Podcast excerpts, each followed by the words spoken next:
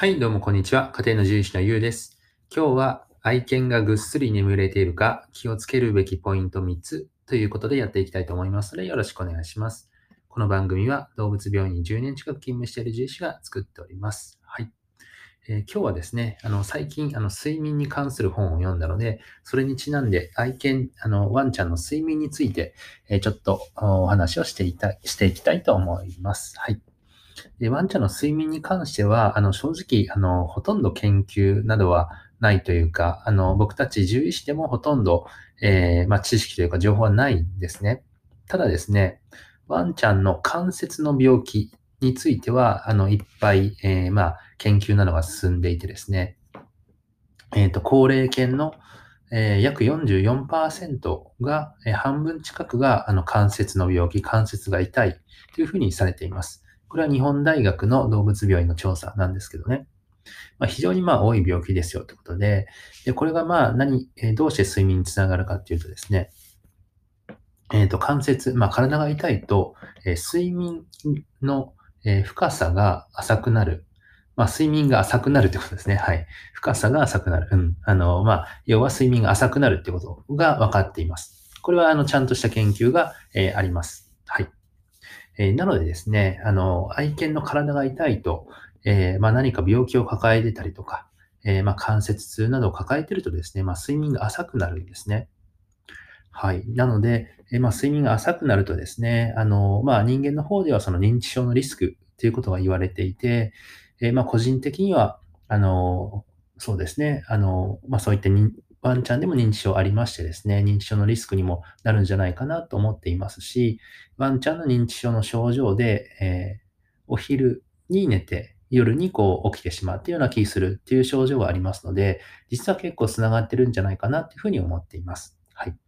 なので、まあそういった、えー睡眠障害、睡眠が浅くなる原因につながるですね、えー関節痛、まあ関節の病気のまあサインをですね、まあいっぱいいろいろあるんですけど、まあ元気がなくなるとかね、えーびっこ、あの、びっこって言っちゃいけないのか、あの、えー変な歩き方をするとか、あの、えーそういったものを除いてですね、えーまあ、意外と知られてない3つのポイントを、まあ、ずざっといきますね。で、1番散歩を嫌がる、2番段差を嫌がる、3番遊びたがらなくなるですね。で1番目の散歩を嫌がるについてはですね、えーまあ、昔はね、喜んで散歩行っていたのに、えーそうですね、あの、まあ、だんだんこう行きたがらなくなる。えーリードでこう、引っ張っても、こう、ぐーっとこう、あの、抵抗するっていう感じですね。はい。まあもちろんですね、あの、まあ痛みではなく、まあ痛みだけではなくて病気のサインかもしれないので、えーまあ元気とか食欲その他を見て、総合的に見てですね、怪しければ、あの、早めに動物病院に行ってもらうといいのかなっていうふうに思います。まあ結構ね、テレビとか、あの、ネットとか、あの、いろんな、えー SNS、まあ YouTube も含めて動画とかで、ワンちゃんがこう、え引きずられてるような、え動画とか見るんですけど、まあ、獣医師としてはですね、ちょっと笑えない部分あるんですね。実は体どっか痛いんじゃないかとか、実はその体調悪いんじゃないかとか、そういうふうにちょっと思ってしまうので、実はですね、ちょっとまあ、あの、あまり笑えないえこともあると思いますね。はい。で2番、段差を嫌がるですね。えーまあ、ソファーとか椅子とかベッドとか、まあ、昔はですね、あの、ま、ぴょんぴょん、えーっと、元気よく登り降りしてたのに、えー散歩の時に途中にある階段とかも全然へっちゃらで登ってたのに、えーなぜかですね、だんだんと嫌がるようになって、まあ、しまいには、あの、えー登れなくなってしまった。ということがあります。なので、あの、そういった場合には、えー腰とか関節に痛みを抱えている可能性がありますね。えっと、あとはですね、まあ、そもそも、まあ、小型犬さんに関しては、えーまあ、ソファーとか椅子の上にはあんまり上げない方がいいかなというふうに思っています。というのはですね、まあ、トイプードルさんを筆頭にですね、骨折が非常に多いんですね。えートイプードルさんについては骨折が一番多い病気です。はい。あの、なので、えーそういったところも合わせてですね、あの、そういった、えーちょっとの高さから落ちただけでも、えーあちなみに一番多いのは抱っこから落ちたり、落ちて骨折なんですけども、そういったところで骨折しやすいので、えーそうですね、あの、注意して、えー普段から、え生活環境を見直してもらえるといいのかなというふうに思います。で最後3番ですね、遊びたがらなくなる。